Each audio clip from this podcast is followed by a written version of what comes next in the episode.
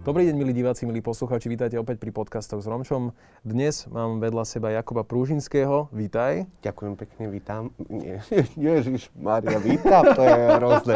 Ďakujem za pozvanie, som chcel povedať. Ďakujem. Som rád, že u nás vítaš. uh, si spevák, minulý rok uh, si vyšiel von s tým, že si aj homosexuál, dlho si to ako keby v sebe nejakým spôsobom tajil. A budeme sa rozprávať aj o tom, že si ty svojim životným príbehom podporil kampaň Absolutky, ktorá rozvierila mediálne vody, nebudeme si klamať. Moja prvá otázka je, za tie tri roky posledné tvojho života sa udialo kopec zmien. Bol si v Superstar.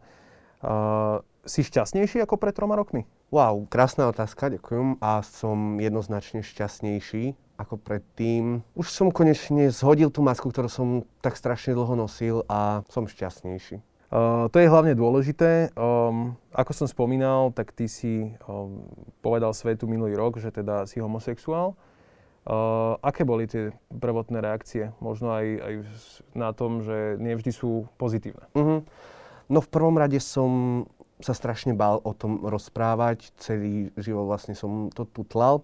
A ako prvým som sa rozhodol to povedať svojim priateľom, pretože o, priatelia prichádzajú a odchádzajú a keď to povieš priateľovi a ten ťa odvrhne preto, lebo ľúbiš človeka rovnakého pohľavia, tak to potom není priateľ. A vlastne by ma to ani nemrzelo, keby taký človek odíde z môjho života. No našťastie sa tak nestalo a všetci priatelia, ktorým som to povedal, pri mne stáli, podporovali ma a už som až potom som nejako prešiel na rebríček rodina, kedy vlastne o, to bolo asi to najťažšie. Ja som nečakal, že ma rodina odvrhne kvôli tomu, pretože akože ma podporujú vo všetkom, čo robím a vždycky som bol taký nejak, že som vytočal z davu a vždycky to brali, proste rešpektovali ma a tak som nečakal, že by ma odsudili za to, ale vždycky je tam vnútri nejaký taký ten motorček, ktorý ti hovorí, že vyhodia ťa z domu alebo pôjdeš na ulicu, ale to je fakt minimum a nestalo sa tak, tak tiež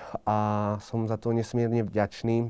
Trošku ma mrzí s odstupom času, že som to nepovedal svojej mame ako prvej, pretože ona je vlastne moja najlepšia kamarátka a netrpím žiadnym môj komplexom ani nič, ale naozaj si veľmi rozumieme a ma to tak potom mrzlo, že ona nebola tá prvá, ale už som to vlastne aj jej vysvetlil, že som sa bál reakcie, aj keď vlastne som sa nemusel báť tie reakcie, lebo viem, že by ma podporila vo všetkom, takže to bolo vlastne rodina, priatelia. No a potom prišiel ten ďalší boj, kedy som rozmýšľal, či s tým mám prísť verejne von, či sa mám priznať verejnosti. A tak sa vo mne bylo, že na čo vlastne koho to zaujíma, že si teplý, proste nechaj si to pre seba, ži s tým, buď s tým, koho máš rád a proste nerieš ostatných. Ale zase na druhej strane bolo také niečo vo mne, že aby som s tým vyšiel von, pretože viem, že veľa ľudí je na tom rovnako, ako som bol ja a možno to niekomu pomôže a treba hlavne o tom rozprávať, pretože ľudia na Slovensku, predovšetky na Slovensku, ešte nie sú tak veľmi otvorení, ako by som si možno prial, teda vôbec.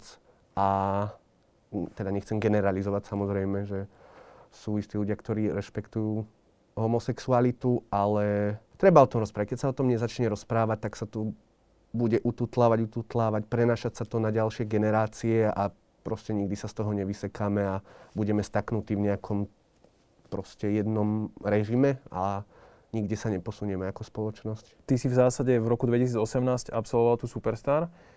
Je, je to o tom, že ako náhle človek je známy, tak dostáva aj hejty, že mu proste píšu ľudia s tým, že uh, napríklad aj ríšavé vlasy nie sú úplne, že taká tá pochválna téma občas? Uh, určite áno, samozrejme to prinášalo hejty a keby som bol vyautovaný už po, počas Superstar, tak si myslím, že tých hejtov by bolo o mnoho, mnoho viacej. To, že som ríšavý, akože no, ja som na to hrdý. A toto ma ani tak nejako neranilo. A, a čo také ti napísali napríklad ľudia? Alebo že o, o, čo, o čom to bolo? Že niekto ti vyslovene napísal, že nevieš spievať asi škaredý? No, také to boli akože dennodenné. Do správ mi akože nikto nepísal, nikto sa neodvážil, neodvážil, nikto mi nenapísal do správy nejaký hejt. Našli sa, ale nebolo to akože až tak moc, ale tí trollovia na Facebooku, tam pod tými príspevkami, na Instagrame, to bol akože človek, ktorý je tak labilný, ako som bol ja, už myslím, že nie som až tak moc labilný, tak bolo to veľmi náročné to ustať, pretože to boli tlaky z každej strany a už pomaly som začínal tomu aj veriť, že som není enough, alebo nie som dostatočný, proste všade som hľadal chyby, to sa so mnou vlieklo a proste už viem, že som enough. Ako sa, ako sa človek dokáže obrniť, lebo určite ty nie si jediný prípad a možno sa to týka aj, aj obezných ľudí, aj, aj ľudí, ktorí majú akýkoľvek nejaký neduch. Mm. Uh, čo, čo bol ten tvoj ako liek, ktorým si nejak akože pochoval všetky tie hejty a povedal si, že veď toto je úplný štandard a tých ľudia nepoznávam, môže mi to byť jedno? Mm. No v prvom rade to bola rodina, o, blízki priatelia, ktorí ma suportovali a dávali mi najavo, že som dostatočný a mám na to, aj keď hlavne ja sám som to musel pochopiť. To bol najväčší boj sám so sebou. A taktiež aj hudba mi dosť pomáhala, hlavne keď som vydal svoju prvú pesničku. A tak tam som nejako tesnal tie svoje pocity a tak som sa nejako vyspieval a na chvíľu sa mi uľavilo. Wow, to je, bavíme sa o... O piesni Lost. O piesni mm. Presne tak, lebo z toho trošičku aj cíti teda, že si asi bol stratený uh, v tom danom okamihu. Uh, kdokoľvek si to vypočul, tak uh, aj tie texty, ktoré sú tam použité, tak sú ohľadaní. Splnil si si ale možno vďaka Superstar uh, ten svoj dream job, to, to, to svoje vysnené, že dostal si príležitosť mať kariéru ako spevák? Akorát bol to môj neviem, že dream job, ale vždycky som zaspával s tým, predstavoval som sa sám seba na nejakých pódiach veľkých, kde ľudia skandujú moje meno, šalejú a proste ja pre nich spievam a užívam si to. Naozaj, to si nepreháňam, naozaj som s týmto zaspával, že aké by to bolo krásne. A ono to prišlo, bolo to strašne rýchlo, sa všetko zvrtlo a nezvládol som to. Keď vidíš z tej súťaže, tak dostaneš nejaký ten, alebo teda máš možnosti rozvíjať ten svoj talent, môžeš robiť speváka, môžeš sa tým živiť. A ja som práve naopak som sa uzatvoril, neakceptoval som žiadne Nejaké príležitosti? Príležitosti, presne tak, ďakujem. A ako by som to zahodil, ale ja som si som potom taký nejaký rozbor robil, že prečo to takto bolo vlastne. A prišiel som možno na to, že som išiel do tej superstar, nešiel som s tým s vidinou o, alebo že sa niekam dostane. Nemal som žiadne očakávanie. Naozaj, naozaj som nečakal, ako to všetko dopadne a potom to nejako išlo, išlo, išlo a už sa nedalo ani nejako cúvnuť. Ani som nechcel cúvnuť tú dobu. A proste bolo to na mňa moc a preto Superstar som ma ani nenapadlo, že by som mohol byť spevák. Proste bolo to taký fakt iba, že si snívam a keby to bolo... A dovtedy, dovtedy si skúšal? Ja neviem, že, že nejakú kapelu si založiť alebo... Oh, ja som do Superstar, keď som išiel, tak som tam vlastne prvýkrát spieval pred viac ako piatimi ľuďmi. Mm-hmm.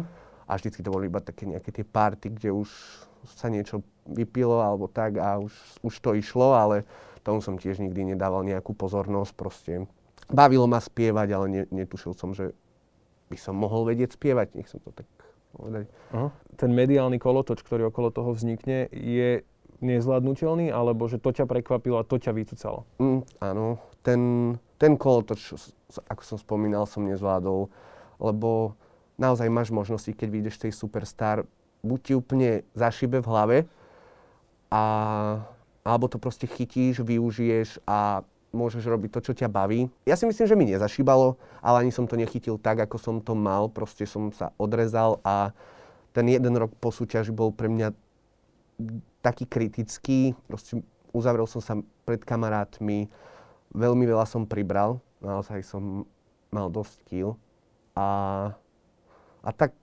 nevidel som nejaký zmysel, až potom vlastne prišla príležitosť, aby som mohol ísť na vysokú školu, tak to ma tak nejak nakoplo, zmenil som prostredie mm. a to mi tak nejako dalo sílu. Predpokladom, že si stále okrem tohto celého šialenstva, ktoré o tom vzniklo, uh, z Považskej Bystrice pochádzaš, predstavujem si tu možno trochu absurdnú situáciu, že ten človek má ten sen, teraz dostane príležitosť ísť do tej superstar, ukázať svetu, čo vie, ale zrazu príde tá druhá vlna, ktorá ako keby trošku pochová uh, v, tom, v tom mediálnom kolose.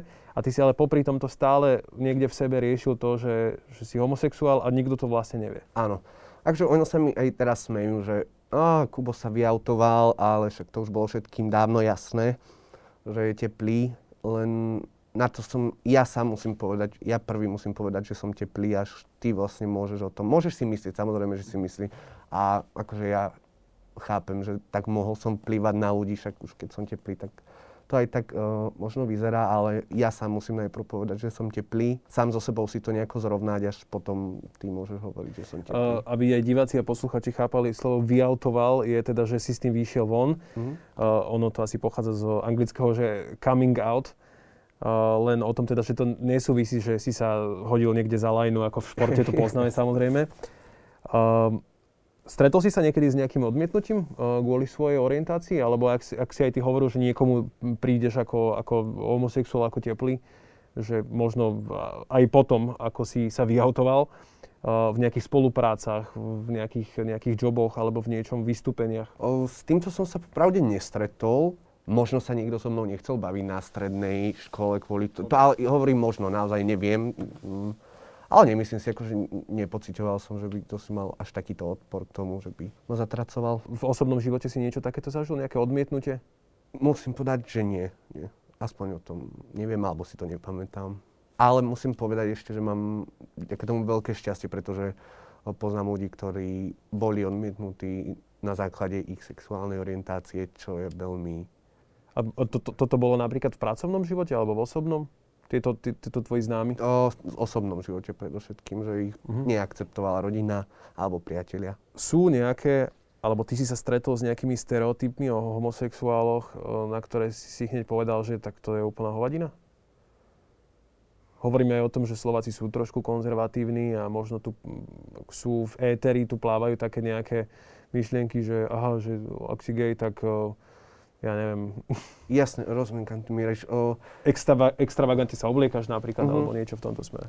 Vieš čo, o, mne najviac, pri, no už mi to nepríde ani smiešne, ale keď sa o, ma spýta hetero muž, čo si v posteli ty, si muž alebo žena? Uh-huh. A ja, akože, ja ani neviem, čo mám na toto odpovedať.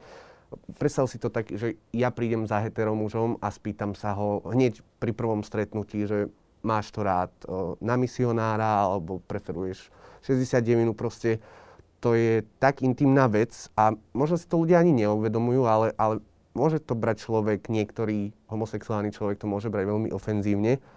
A toto je taký ten jeden klasický heterostereotyp, čo proste Že, že, to. že keď si gay, tak vlastne tvoj sexuálny život je výkladnou skriňou. Ako áno, keby, hej? áno. Proste to je vec, ktorá ťa nemá čo zaujímať, mňa tiež nezaujíma, čo ty robíš v posteli so svojou polovičkou. A už potom sa až tak zamýšľa, že možno je chyba kde si na tvojej strane, že čo teba do toho, s kým ja chrápem. To, je, to mi vôbec nejde do hlavy. Takže to je taký ten stereotyp. Tak ak sa môžem, kde sa môžem pozrieť do kamery? Tam? Ak, ak, ak, ak ste hetero muž a máte toto v pláne sa spýtať vášho homosexuálneho kamaráta, tak to prosím nerobte, je to fakt blbé. dúfam, že toto všetci pochopili. No. Keď sa bavíme o tých názvoch, mali sme tu aj Fera Joka, ktorý ako hovoril, že v rámci komunity LGBTI, alebo teda aj známych kamarátov, tak tie slova, ospravedlňujem sa teraz vopred, ako buzerant, alebo že búzna, alebo niečo podobné, tak sú samozrejme trošku viac akceptovateľné. Čo je pre teba napríklad uražlivé pomenovanie? Akože nemám nejakú takú, také pomenovanie, ktoré by ma extrémne urážalo. Ono záleží. Slovo buzerant, ja používam slovo buzerant dennodenne, proste ja sa volám, ja nepoviem, že som gay, ale som proste buzerant. Môže mi to povedať môj kamarát, ktorý viem, že to myslí takúto dobrou cestou, ale keď mi to povie nejaký random pán na ulici, tak vtedy to berem ofenzívne a to ma vtedy vie vytočiť, aj keď mi povie, že som teploš. Akože od človeka, ktorého mám rád, od ktorého viem, že to nemyslí vážne, tak to beriem, ale keď mi to povie nejaký random typek s úmyslom mi ublížiť, tak vtedy hmm. to není moc príjemné. Asi najlepšie je ťa prosím volať menom, nie? Áno, áno. Ja tiež nejdem po ulici a nepoviem, hej, ty heterák. Alebo, vieš, že, akože, no ono to je absurdné, mi to príde. Toto. Jasné.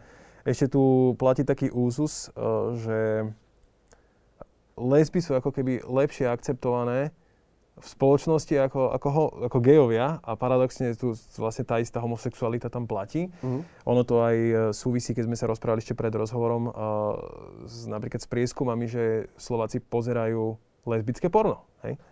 No. Ako, ako, ako to ty vnímaš, alebo že prečo vlastne u žien je to akceptovateľné a u, u mužov nie? Tomu to moc nerozumiem. Akože O, viem, poznám veľa heteromužov, ktorí, tak slušne povedané, masturbujú nad lesbickým pornom a potom ide na Facebook a bude tam komentovať nejakých dvoch chlapcov, ktorí sa boskávajú, že sú to buzeranti. To je akože na zaplakanie. Toto, mm, neviem, neviem, neviem, prečo sa to akože takto nejako rozdeluje. Nemalo by sa to pre Boha vôbec riešiť. Mne je toto najviac absurdné, že tu musím sedieť a rozprávať sa o tomto v 21. storočí, lebo neviem, ja tomu fakt neviem prísť na klop, kde... A myslíš si, že to aj pomáha, že tie posledné roky sa viacej o, tom, o tomto hovorí, uh, že to Slovensko rastie? Určite áno, určite to pomáha, aj keď stále si myslím, že by sa dalo ešte viacej robiť pre toto, pre akože osvet, neviem, či to sa dá nazvať osvetou, ale ukazovať ľuďom, ktorí majú nejaké tie predsudky, že sme úplne normálni ľudia s rozdielom, že máme partnera rovnakého pohľavia proste. A to absolútne nič nemení na tom, aký si človek. To, aký si človek, nedefinuje tvoja sexuálna orientácia, ale to, ako sa správaš a tvoje skutky.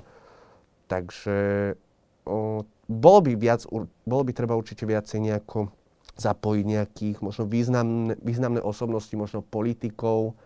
O, nech sa o tomto rozpráva, pretože keď sa nebude rozprávať, tak ako spoločnosť zanikneme a bude to veľmi zlé. A vy v komunite si napríklad takto hovoríte, že, že, že ktorí politici napríklad sú homosexuáli? Akože ono sa to volá gay radar.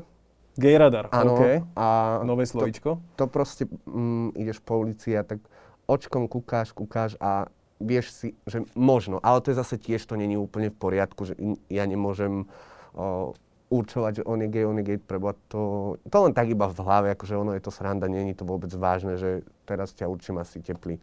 To len také akože medzi nami. Dobre.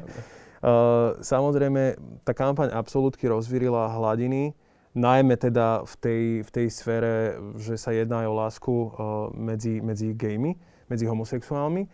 Ona sa ale orientuje aj na lásku, poviem, medzi cudzincami, medzi ľuďmi rôznej pleti, rôznej farby pleti. Pleť máme asi každý inú. v zásade, že myslíš si, že aj v tomto Slovensku ako keby trošku zaostáva, že, že sme tak trošičku stále uzavretí pred tým svetom a že vidíme niekoho inej národnosti, tak stále si držíme odstup? Jednoznačne áno, aj my z toho poviem pravdu, do plaču. Môžeme to vidieť aj na minuloročnej kampani pre absolútku, kde bolo vlastne, ktorá bola zameraná proti xenofóbii a tiež sa strašný výrok od toho spustil. Tí ľudia vybehli na Facebooky a začali proste nechutné, agresívne vyjadrenia tam hádzať a ja som proste bol úplne, že what? Proste v 21. storočí toto ešte vlastne musíme riešiť. To je, sú väčšie problémy a neverím, že tí ľudia, ktorí tam vypisujú na tých Facebookoch, sa zaujímajú o nejaké klimatické zmeny alebo niečo podobné. Proste to, to je, mne to stále príde úplne absurdné a mám pocit, že sedíme tu v 17. storočí. Aj sa niekedy skúšaš na to pozrieť z pohľadu tých ľudí, respektíve, že snažiť sa pochopiť, že čo im prekáža, čo im, čo im vadí, čo ich frustruje na tom? Toto som skúšal veľmi často a ani neviem, či som prišiel k nejakému... Viem si predstaviť, že keď vidia napríklad Pride, kde, sú, kde je 5 ľudí zo 100 oblečených v harnesoch a proste majú nejaké zajačie, nie zajačie, tie psie uška, tak ich to môže poburovať, ale proste je to... Mne sa to veľmi páči a je to mm, proste nejaké vyjadrenie tej osobnosti a není to na celú skupinu. Proste taktiež môže ísť hetero človek v nejakom veľmi zvláštnom outfite a proste nikto sa nebude na ňo pozerať až tak zle a nebude odsudzovať potom všetkých heterákov. A možno tam je to, že sú ľudia, ktorí sú viacej extravagantní a možno to im vytača. Ani ich nevytača, že sú teplí, ale to, že akí sú extravagantní a potom si to nejako spoja a už tak vnímajú celé to, celú tú komunitu. Ja som sa práve s týmto stretol, že, že niekto povie, že mne vlastne nevadí, že čo, čo sa deje, veď to je ich intimný život, ale to, že je to také strašne, samozrejme tá duha je symbolom toho, ale že je to také pompézne, strašne je to také vykričané, ako uh-huh. keby, hej, že, že s týmto možno majú niektorý problém. Toto ako ty vnímaš?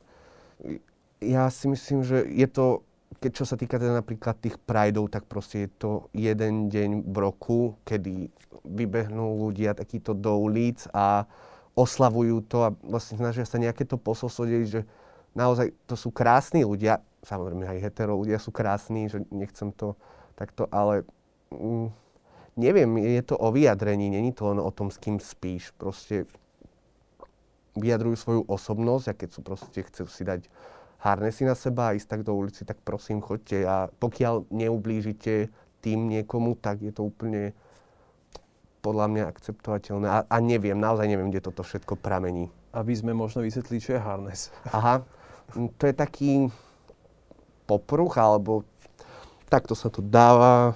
Akože ono to môže sa používať ako sexuálna hračka, ale Okay. Dá sa to ako Ale už modný asi, doplnok. Chápem asi tomu anglickému významu. No, no. Hej, odtiaľ to asi pochádza, jasné. Takže to je takéto väčšinou vybíjané. Áno. Uh, s nejak, nejakými, e, ja neviem, či, jak sa to nazýva, spajky.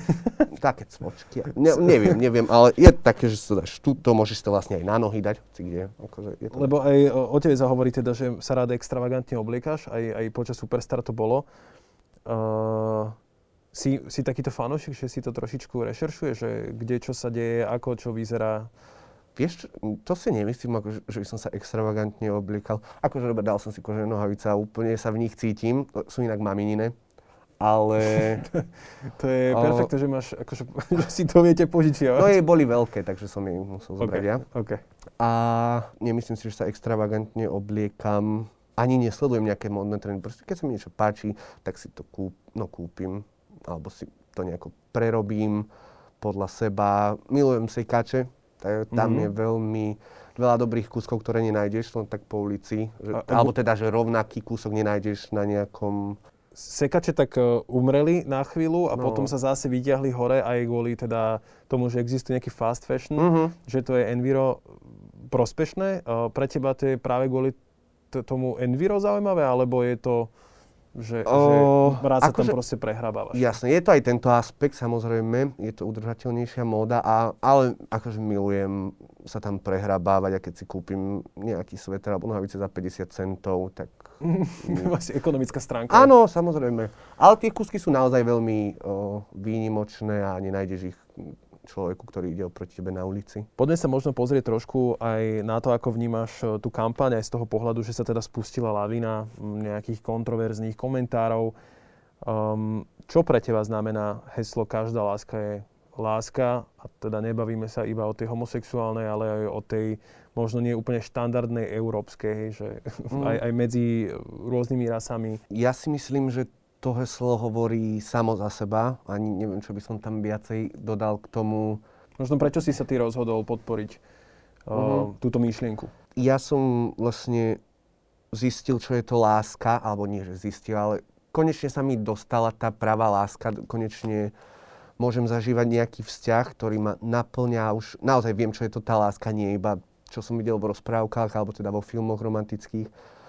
A a keď vidím, čo sa všetko deje, ako tí ľudia sú nenávistní a nedoprajú tomu človeku naozaj lúbiť toho, koho chce lúbiť, či, je to, či má inú farbu pleti, či je to in, in, inak orientovaný človek, uh, alebo má nejaké iné náboženstvo. No a čo proste, keď ten ich vzťah nikomu neubližuje, tak uh, na čo do toho proste špárať, rieš svoje, svoje problémy vo svojom vzťahu. Asi máš očividne problémy vo svojom vzťahu, keď potrebuješ sa šťúrať niekomu inému vo vzťahu. Proste toto tak mi... Slováci bežne, to je akože stará tradičná vec, že sa ľúbia špárať v problémoch druhých. To je pravda, ale hlavne to sú takí tí... Asi všetci, pardon, aby som to tiež nehovoril, že len Slováci. No, no. A aj to mi príde také, o, tí Facebookoví písalkovia alebo na Instagramoch, čo sa vyjadrujú pod rôzne články, mne to príde veľmi smutné, lebo som tak rozmýšľal nad tým. Predstav si, že ten človek, ktorý to píše, má, určite má de- deti, má sestru, brata a možno ten brat alebo tá sestra, to dieťa môže byť gay, lesba, môže proste milovať niekoho iného, ako by on súhlasil a proste keď si prečíta to dieťa komentár od svojho otca pod to nejakým článkom, že fuj, dvaja buzeranti, tak čo, na to, čo to dieťa si z toho zoberie? Akože, aké problémy potom musí mať z toho ne, psychické a naozaj mne to fakt veľmi ľúto a preto by sa mal nad tým človek zamyslieť, že nie, že iba niečo napísať, ale treba sa nad tým zamyslieť, aký to môže mať dopad na blízkych jeho. A určite takýchto prípadov je mnoho. Za to dám ruku do ohňa. No ty si sa, ty si sa vyautoval, aby som to povedal tvojim slovníkom, uh, minulý rok, to si mal nejakých 21 a tá moja otázka je, bavili sme sa aj o tom, že samozrejme asi to skôr človek nejak zistí alebo začne v sebe tušiť, že, že sa mu môžu páčiť akože ľudia rovnakého pohľavia. Ako to bolo u teba a čo sa ti vtedy uh, honilo hlavou? No ono to začínalo, mm, možno už asi aj v detstve, akože mm, moja teta ma malovala, akože líčila tvár a úplne som to miloval. Proste žil som, uh, že už vtedy mohlo byť trošku niečo, akože mohlo im docaknúť, ale tak to som bol de- to šeli, čo robím. Ale už asi tak na základnej škole som si uvedomil, že sa neotáčam za sukňami starších spolužiačok, ale skôr za chlapcami. A strašne som si to vyčítal. Naozaj to bolo také, že by som si radšej otrieskal hlavu o stenu a potom si vieš, v hlave nejaké vtedy mi to prišlo ako zvrátená myšlienka. A že čo by som mohol robiť a také akože hravé myšlienky a, a nenávidel som sa za to. Tak som proste radšej o, si vymýšľal nejaké veci, že o, tam má dobrý zadok. To, teraz mi je z toho fakt, že na zvracanie a hambím sa za to. Že si ako keby hral že som... na vonok, že teda, že si heterosexuál? Áno, áno. A, a, aby sa nestalo čo? Možno, že ma odsúdili kamaráti a na základnej škole už je to také, že už ťa môžu proste vrhnúť a nebudú sa s tebou kamaráti a nebudú ťa pozývať na pár, teda na základnej ešte škole som hádam na party necho, nechodil, chodil.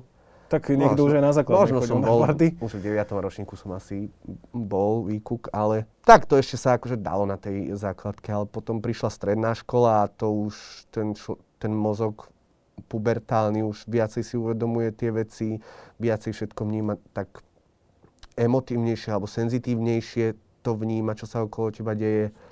A, a už si to vedel vtedy na 100% na tej strednej, len... Nie, že by som to vedel. Akože tam, kde si som to vedel, kde si úplne tam hlboko, ale stále som sa nejako snažil presvedčiť, že to tak není, že proste je iba puberta, ono to prejde. Ani neviem, prečo som sa toho tak strašne bál, ale chcel som mať nevestu, chcel som mať deti, proste... Toto si si re- reálne hovoril? Áno, že, áno. Že ja chcem mať ženu a chcem mať deti, mm. napriek tomu, že si proste v sebe niekde pocitoval, že teda, jak si hovoril, že si sa neotáčal za tými babami. Mm. A jak, jak toto ako keby mysel dokáže spracovať? Mm, asi to ani... Ono je to neustály boj. Ako som hovoril, že som každý večer zaspával s tým, že chcem vystupovať pred miliónmi ľudí, tak som zaspával aj s tým, že som proste teplý a nechcem byť teplý a že možno sa ráno zobudím a, a budem neteplý, ale tak to proste nešlo. A už čím som bol starší, tým som si uvedomil, že sa s tým musím buď nejako zmieriť, alebo spraviť niečo iné, neviem. A, a potom vlastne už prišiel nejaký nejaké stretnutie s chlapcom, čo mi úplný chaos spravilo v hlave ešte väčší, ako som mal, bo už som si myslel, že a možno by som to aj dokázal so ženou. A, a vedel som, že nedokázal. A potom prišiel teda ten chlapec a už, už v hlave totálny chaos, nenávidel som sa za to. A, a vlastne neviem, kedy som sa, ani popravde neviem, kedy už bol ten zlom, že, že áno, už som si do zrkadla povedal, som sa postavil do zrkadla a povedal si, že si buzerant. Neviem, kedy to bolo, ale som rád, že ten deň prišiel. Ty si chodil na rande aj s babami, že si to nedržal len v takej tej úrovni, že však skúsim sa donútiť sa pozerať uh, a že budem si hovoriť, že, že je to fajn takto. Mm. Um, mal si niekedy po- pocit, ako keby, ono to vyznie strašne hlúpo a ne, ne, netolerantne, že že ako keby si menej gay? Že, že, že to na teba fungovalo, toto donúcovanie? Jasne, chápem. A musím ťa opraviť, že nie, že som chodil na rande, to, to, joj, to by som asi nezvládol. Mm-hmm. Ale bolo to také, že ideš na party a proste si taký ten fuckboy, čo ide na diskotéku a tam sa boskáva s jedným dievčaťom, tam s druhým. Toto si Ako, robil? No, teraz sa tu nejdem hrať na takého toho fuckboya, ale proste stalo sa niekedy. Mm-hmm. A a vieš, a potom povieš kamošom, že a včera som sa boskával, neviem, nebudem si teraz vymýšľať mená, keby náhodou poviem proste včera som sa boskal s tou dievčinou a bolo to úplne super. A vieš, to bolo také, že vedel som už, že to nebolo úplne také super, ako to rozprávam, ale taký si nejaký kredit možno vybuduješ u, u, u priateľov v partii, ale... Mm. Takže ja, keby, ja budem z toho tak destilovať uh-huh. možno nejaké veci, ale oprav ma, že, že pre teba bolo ako keby najdôležitejšie, aby si zapadol do toho prostredia a že vypadnúť z neho bol pre teba akože tá, tá ako keby strašiaca motivácia na to, aby si potlačal samého seba? Akože ja som nikdy nejako nezapadal, alebo teda nesnažil som sa zapadnúť, ale skôr to bolo o tom, že som chcel sám seba presviečať, že vlastne nie som teplý a keď ťa tí chalani, že o super, super Kubo, ťa ešte tak štengrujú do toho, tak možno na to sa snažíš, alebo ti to pomáha zabúdať na to, že si fakt reálne teplý, ale potom prídeš domov, už tam nie sú tí kamaráti, ktorí ťa budú tom suportovať, že jo, super. A prídeš a začneš rozmýšľať, že to vôbec nebolo OK, bolo to úplne odo mňa hnusné, hambím sa za to doteraz, ale už nedokážem vrátiť čas, inak by som to spravil a strašne veľa vecí by som spravil inak, ale bohužiaľ jedine, že sa možno kto si poučí z mojich chýb. Tak ono o tom je asi aj to dospievanie, že ten názor sa vyvíja, to je asi u každého človeka uh, takto spravené. Mm, mne, mne to tak trošku príde, že ten tvoj, fi, e, že tvoj život je ako taký ten film, keď, keď sa bavím o tom, ako je vyskladaný, že tam máme nejaký úvod do deja, potom tam príde nejaký, nejaká eskalácia, potom príde kríza, katastrofa. Okay. A teraz e, po tej katastrofe, čo je už asi aj, aj možno spojené s tou superstar, že ťa to zlomilo, že ťa to dosť psychicky zničilo, tak potom prišla táto katarzia, o ktorej sme sa robili, hovorili na začiatku, toto očistenie, teda, uh. že si s tým vyšiel von. A aký si mal pocit, keď si to povedal teda napríklad mamine, hej, že vyšiel si von a zrazu sa rozostreli oblaky a svet bol krásny? Jasne, toto som si presne myslel, že sa stane, že O, to by si ovládal počasie, hej? No, ale ono, ono to bolo tak, také som mal očakávať, že to poviem a padne mi totálny kameň že, zo srdca, že ho budú aj susedia počuť pod nami. Ale nestalo sa tak, akože bolo to, že zo dňa na deň vlastne sa nič nezmenilo, ale zmenilo sa všetko. Že som, môžem sa teraz s mamou rozprávať o tom... Čo napríklad aj starí rodičia Hej, že predsa len vieme, že, že možno čím staršia tá garnitúra je, uh-huh. tak má taký ten uzavretejší, konzervatívnejší názor.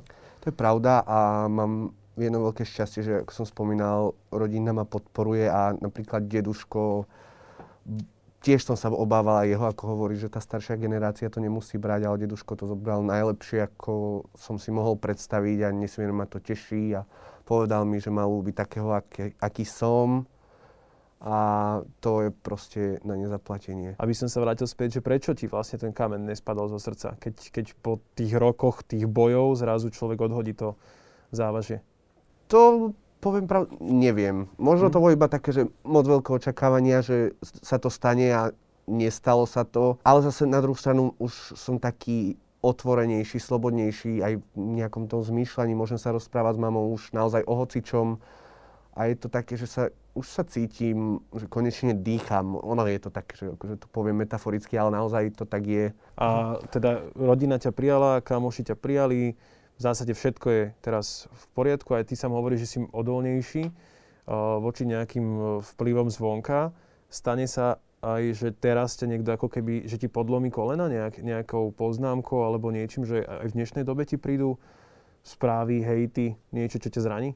Musím povedať, že nie. Aj po mojom vlastne coming oute som čakal oveľa väčšie reakcie hejterov, alebo hejterov, to je také smiešné slovo, ale musím povedať, že sa to nestalo. Naozaj som sa stretol s pochopením, mm, akože boli také žarty, že nikto nič a Jakub Pružinský je buzerant, ale to je akože to berem úsmevne, to je, to je vtipné, ale nestretol som sa s nejakými úplnými. Sam, e, jedine, vždycky to je, ja tomu nerozumiem, že iba na tých Facebookoch pod tými nejakými príspevkami alebo na Instagrame, o, tam sa oni vždycky stretnú, títo múdri ľudia a proste tam dávajú svoje názory. To, ale to, už som sa ako si obrnil aj počas tej Superstar, že už to berem jedným uchom, no druhým von, alebo teda okom. Ja som sa ťa už na začiatku pýtal, že prečo si sa ty rozhodol ako možno na tú motiváciu pripojiť sa a podporiť eh, kampaň Absolútky.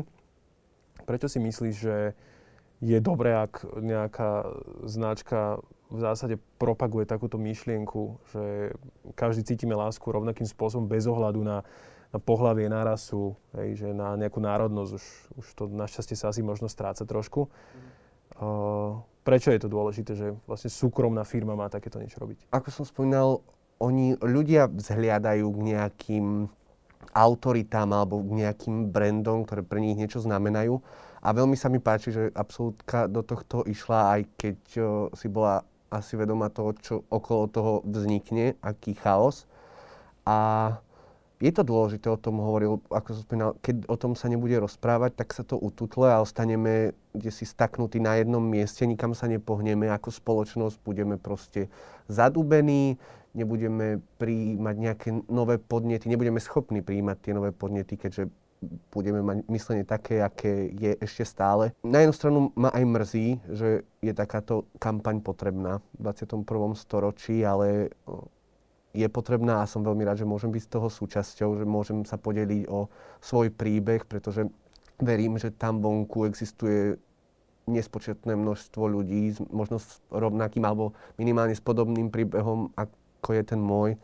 A nevravím teraz, že teraz sa všetci vyautujú a budú s dúhou behať po ulici, ale, ale možno taká nejaká tá kvapka, pomaly, keď bude tých kvapiek viac, tak sa to nejak naplní ten pomyselný pohár a, a bude sa nám tu lepšie dýchať všetkým. Bola ti táto možnosť spolupracovať na niečom takomto dána aj, aj teda vďaka tomu, že si nejaký influencer? Ty sa za neho považuješ? Jo, tak to ani zďaleka nie som influencer. Keď, keď ma absolútka oslovila, tak ja najprv, že áno, super, páči sa mi myšlienka kampane, idem do toho a bol som taký nabudený, ale potom som sa na chvíľočku zastavil a uvedomil som si, že Kuba, však ty absolútne nevieš sa zobrať ten telefón a natočiť sa a povedať o, niečo o nejakom produkte, fakt som na toto strašný trúlo. Ale ja som sa prekonal a už ma to začalo pomaličky aj baviť, proste, a hlavne, že to je takáto krásna vec, ktorá, ktorej môžem nejako pomôcť, tak o, ma to chytilo a, a určite sa za influencera nepokladám a neviem, naozaj neviem zobrať ten telefón. Tvoj Instagramový účet uh, už naznačuje, že počtom fanúšikov v dnešnej dobe už, keď máš, ja neviem, 5000, tak už sa ľudia považujú, že sú nejakí nano influenceri, mikroinfluenceri, že už tieto pojmy ako keby pánujú, tých máš cez 17 tisíc.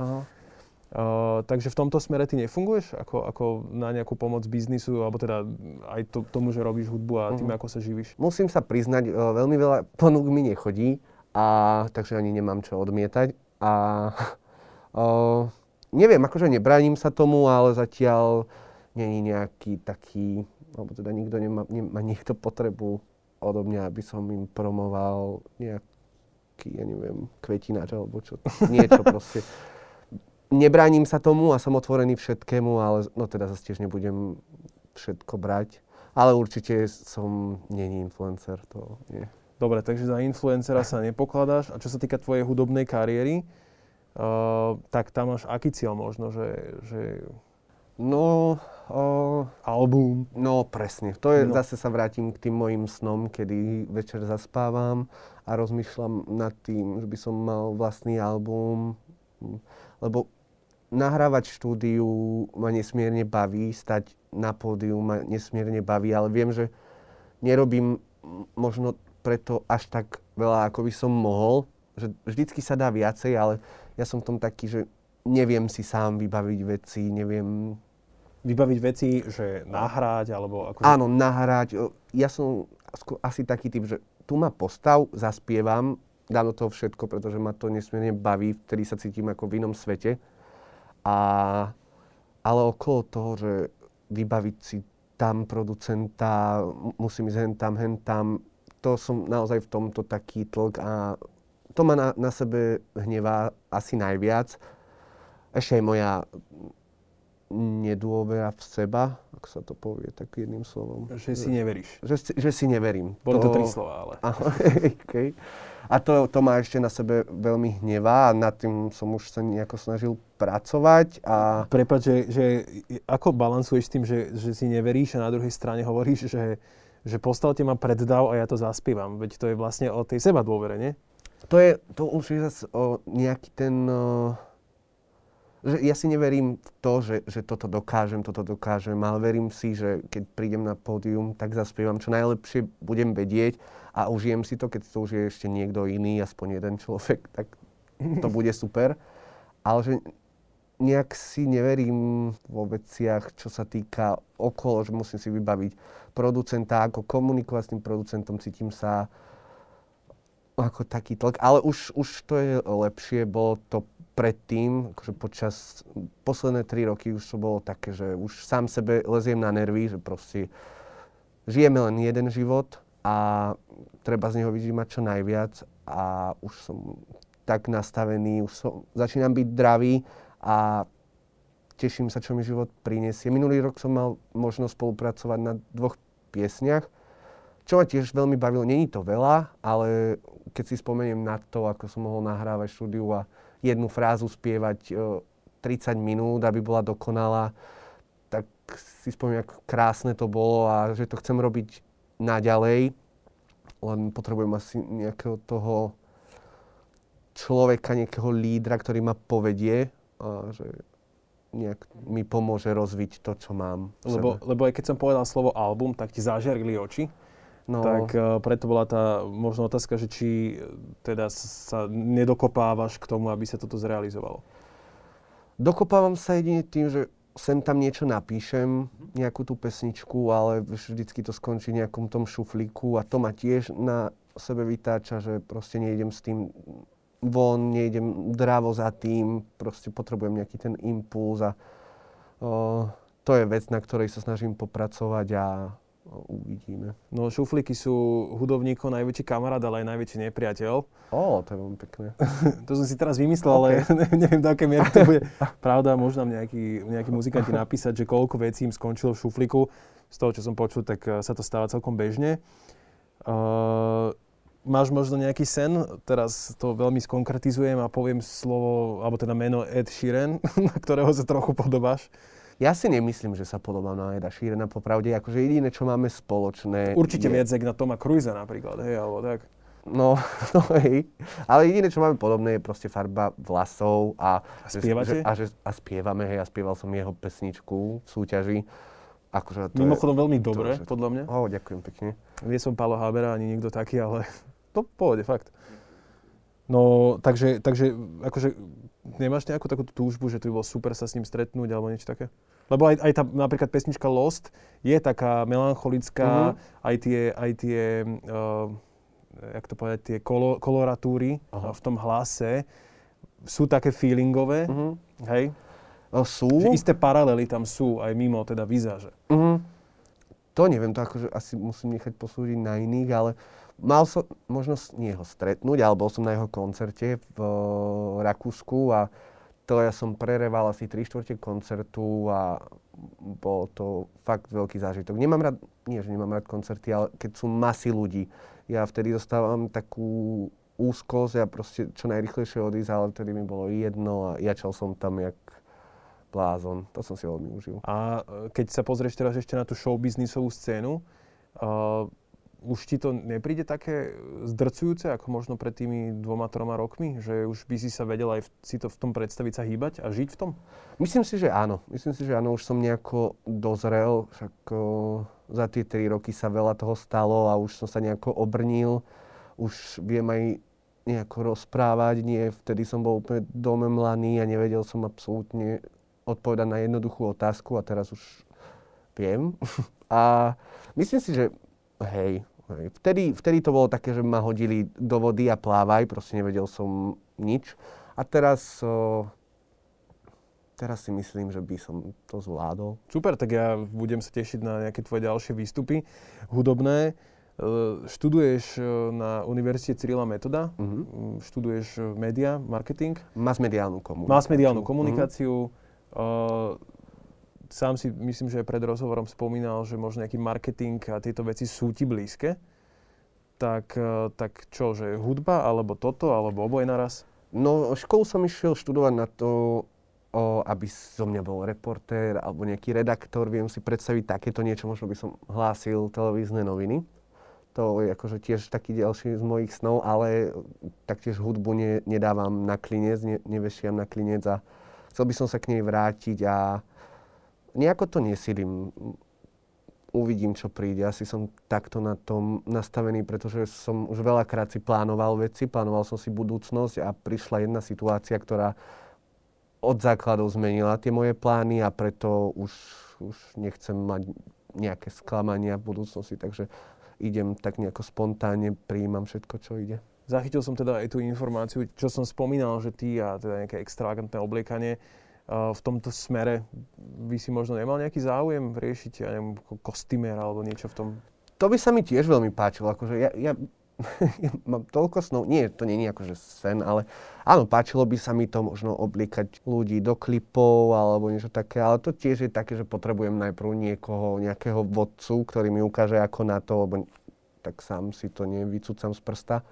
A, ale to by sa mi tiež páčilo, hej.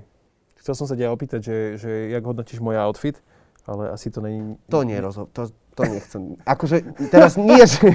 Nie, to, to vôbec... Odvrátil zrak. Nie, nie, nie, nie. Akože...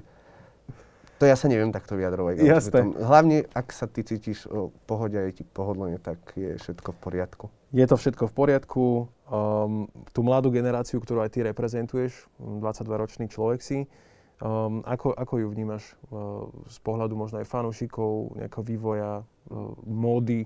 Že ak, je, ak je dneska ten život mladých ľudí? Ja si myslím, že slovenskí umelci, akože nie len čo sa týka hudby, ale napríklad mladí dizajnéri alebo divadlo, uh, majú tú dobrú základňu fanúšikov. Ak, ak ja to hodnotím z pohľadu môjho okolia, alebo teda s ľuďmi, s ktorými sa stýkam, tak viem, že si kupujú CDčka, chodia do divadla, chodili, teraz si to kúpia akože online stupenku do divadla, alebo nakupujú od slovenských dizajnérov a myslím si, že tá podpora tu je, že tí Slováci si nedajú slovenských umelcov a naozaj ich podporujú, takže toto, v tomto vidím veľké plus.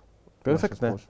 Uh, Jakub, ja ti veľmi pekne ďakujem, že si sa s nami podelil aj o tie intimné časti tvojho života. Určite nie je jednoduché o tom rozprávať. Ehm, ja osobne som rád, že, že sa tie veci rozoberajú a že si, že si vôbec ochotný eh, ísť s kožou na trh, jak sa hovorí, a pripojiť sa k dobrej veci. Eh, k zámovej kampani, ktorá je kontroverzná, ktorá rozvírila tie mediálne vody. No a ja si myslím, že sa ešte o nej bude veľmi dlho rozprávať. Ja, ja ďakujem veľmi pekne, že som mohol tu stráviť s tebou príjemný čas. Milí diváci, milí poslucháči, počúvali ste rozhovor s Jakubom Prúžinským. A ja sa s vami lúčim a určite si pozrite reklamu, porozmýšľate nad tým a my sa vidíme a počujeme opäť na budúce. Čaute.